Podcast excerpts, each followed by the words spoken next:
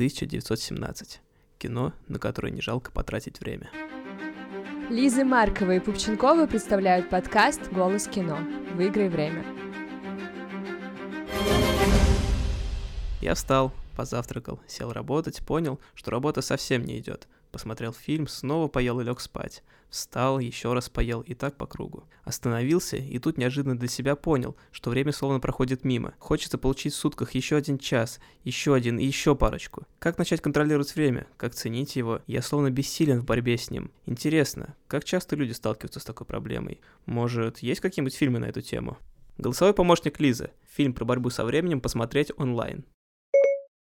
Вот что мне удалось найти по вашему запросу, исходя из ваших прошлых предпочтений. Предлагаю два фильма. «Время» Эндрю Никола, «Страна США» и «1917» Сэма Мендеса, «Страны США», Великобритания, Индия, Испания, Канада.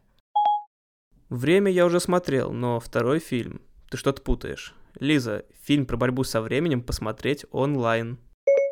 Вот что мне удалось найти по вашему запросу. Фильм «Время» Эндрю Никола и фильм «1917» Сэма Мендеса.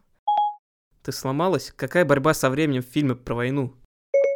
Слоган картины 1917 «Время – наш главный враг», ведь именно время становится антагонистом главного героя. Фильм рассказывает историю двух солдат – Капрала Блейка и его сослуживца Скофилда. Боевые товарищи получают срочное задание – пробраться через предположительно оставленные позиции врага и найти английский батальон. Они должны передать приказ полковнику Маккензи остановить нападение, потому что это ловушка немецких солдат. На кону жизни более полутора тысячи людей, в том числе жизнь старшего брата Блейка. Чтобы продолжить рассказ о фильме, я должна знать, что ты не против спойлеров. Да, я не против, продолжай. Весь фильм — это путь героев до пункта назначения. Блейк погибает от рук врага и просит сослуживца найти его брата. Скажи, что знаешь дорогу. Я знаю дорогу. Я пойду на юго-восток, до самого Экуста. Затем пересеку его и пойду на восток, до леса Круазиль, верно? Но будет уже темно. Я продолжу идти. И найду батальон. И передам им приказ. Я отыщу твоего брата. Он похож на тебя, только постарше. Скофилд вынужден продолжить выполнение приказа в одиночку. Он пробирается через горящий город, трупы, водоемы и в итоге добирается до цели. Однако выясняется, что атака уже началась, и первая волна пошла в нападение. Герою приходится бежать сквозь строй атакующих солдат, чтобы быстрее достигнуть бункера полковника Маккензи. Полковник Маккензи! Вот здесь все. Наступление нужно отозвать! Вам приказали остановиться. Вы должны отступить. А ты еще кто такой? Младший капрал Скофилд из восьмого. У меня приказ генерала Эринмора отозвать наступление. Ты опоздал, младший капрал. Сэр, это приказ командующего армией. Вы должны прочитать. Задержать вторую волну, сэр? Нет, майор, будем медлить, проиграем. Победа в 500 метрах. Сэр, прошу, прочтите письмо. Я все это уже слышал. Я не стану ждать сумерек или тумана. Я не стану отзывать людей, чтобы послать их туда завтра. Ублюдки уже бегут. Это их последний рубеж. Немцы это спланировали, сэр. Планировали много месяцев. Они хотят, чтобы вы атаковали. Прочтите письмо.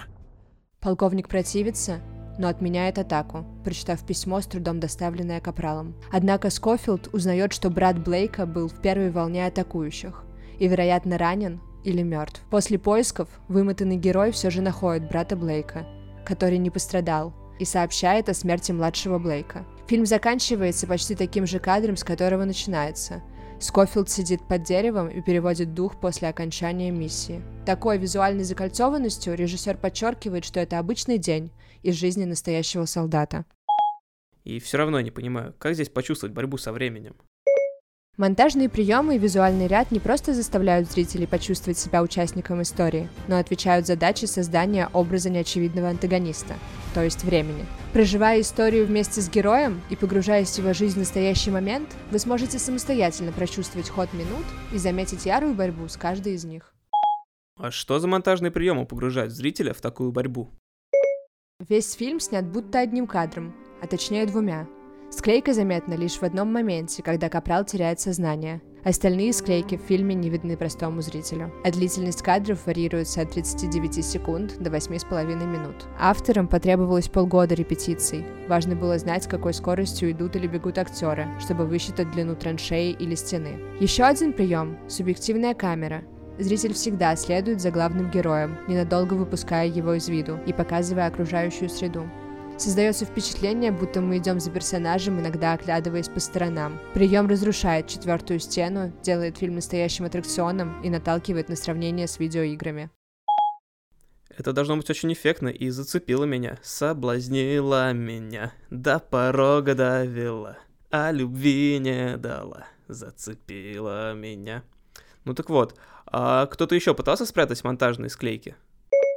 Мне удалось найти шесть работ по вашему запросу. Расскажу про наиболее значимые из них. Первым данный прием использовал Альфред Хичкок в 1948 году, снимая свою первую цветную картину «Веревка» по пьесе Патрика Гамильтона. Режиссер попытался сделать первое в истории кино с одного дубля, а точнее имитировать это. «Веревка» была снята 11 кадрами, продолжительностью по 9,5 минут. Такое ограничение появилось из-за возможной длины пленки в одном рулоне. Монтажные склейки были спрятаны за различного рода предметами, создающими затемнение.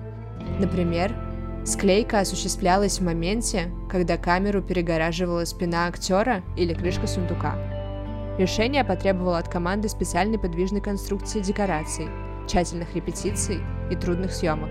Порой в день удавалось снять не больше одного кадра – также ярким примером может стать победитель премии «Оскар» 2014 года в номинации «Лучший фильм» картина Гонсалеса Иньюриту «Бёрдман», который также показывает события фильма словно одно непрерывное действие. В арсенале приемов, служащих этой цели, можно найти перекрытие камеры объектами, переброску плана, затемнение, тейтраферную съемку. Кадры при этом длятся от минуты до 10. Вау, это крутой прием. Однако некоторые кинокритики нашли отрицательную сторону этого приема в 1917. Критик Петр Сабжинский портал Роджера Бёрд называет операторское решение визуальным тщеславием. Цитирую. «Оно не может не привлекать к себе особого внимания, будь то эффектные движения камеры или, напротив, неуклюжие попытки прикрыть неизбежные разрывы действия и скрепляющие их швы. Критик подчеркивает, что визуальная часть лишает зрителя возможности почувствовать от войны, Сравнивая картину с фильмами Стивена Спилберга «Спасти рядового Райана» 1998 года или Оливера Стоуна «Взвод» 1996, где это сделать удалось. Режиссеру хочется щегольнуть профессиональным блеском, с которым выполнена поставленная им техническая задача. И в этом, по мнению Сабжински, главная проблема фильма.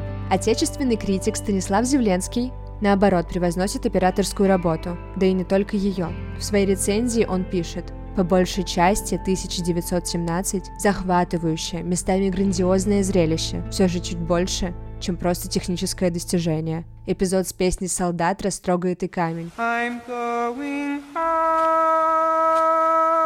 to see my mother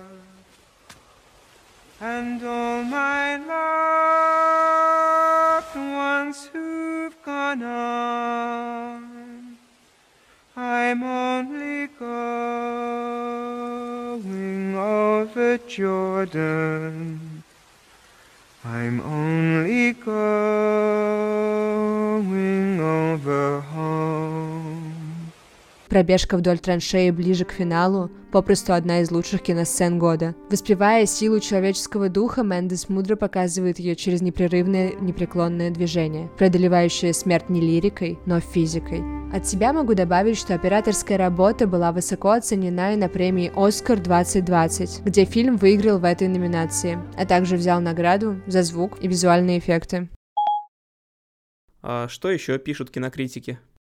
Картина в силу своей специфики вызвала огромную реакцию зрителей и кинокритиков. Зевленский в своей статье отмечает и минус работы – музыку Томаса Ньюмана, которая, по его словам, очень навязчиво диктует эмоциональное состояние. Он осуждает Мендеса за его тягу к неуловимо вульгарным мелодраматическим жестам и метафорам, которые сопровождают его на протяжении всей карьеры, возможно, в силу его театрального бэкграунда. Критик отмечает и некоторую нереалистичность действий. Цитирую. Нарочитая и возрастающая нелепая, если задуматься, череда неудач и удач, сваливающихся с неба на героев, словно они и правда проходят компьютерный квест. Однако он советует относиться к фильму иначе, не как к роману Толстого, который способен сообщить нам какую-то новую правду о состоянии человека на войне, а как к безумному Максу, а именно визуальному аттракциону. Еще один кинокритик, немец Оливер Армхнет, отмечает, что если Вторая мировая война в кино появляется очень часто, то Первая мировая большим кинематографом почти забыта. Крупные проекты стали огромной редкостью. В этом смысле работа Мендеса вызывает и уважение, и априорный интерес. Но действие фильма почти полностью сосредоточено на том, как два молодых бойца выполняют поставленную перед ними задачу.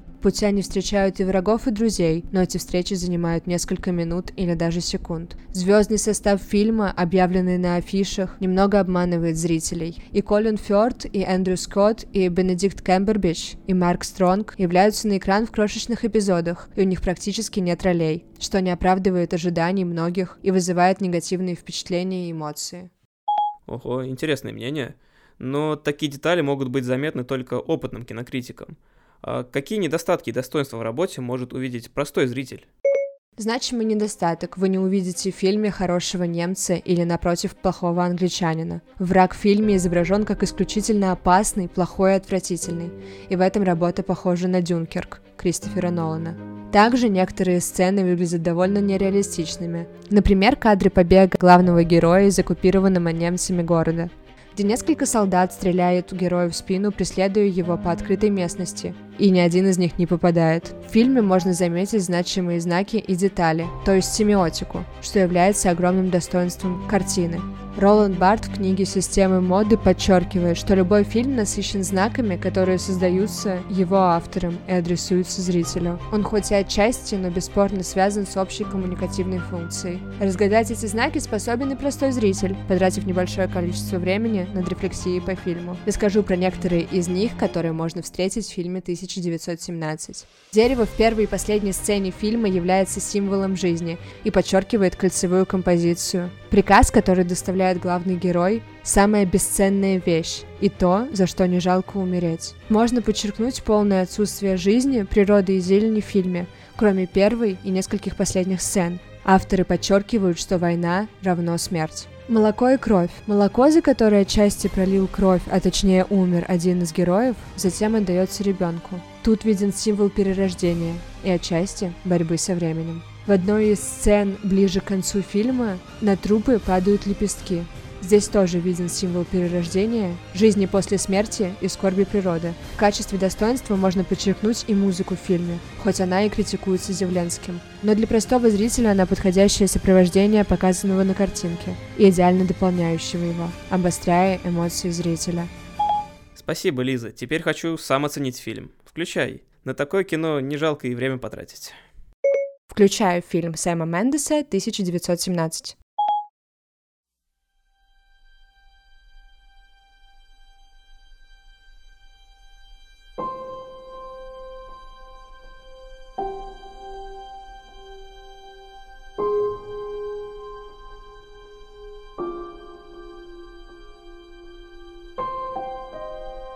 Над подкастом работали Маркова Елизавета, Пупченкова Елизавета, БМД 182, 2020 год. Благодарим за помощь Федосова Виктора.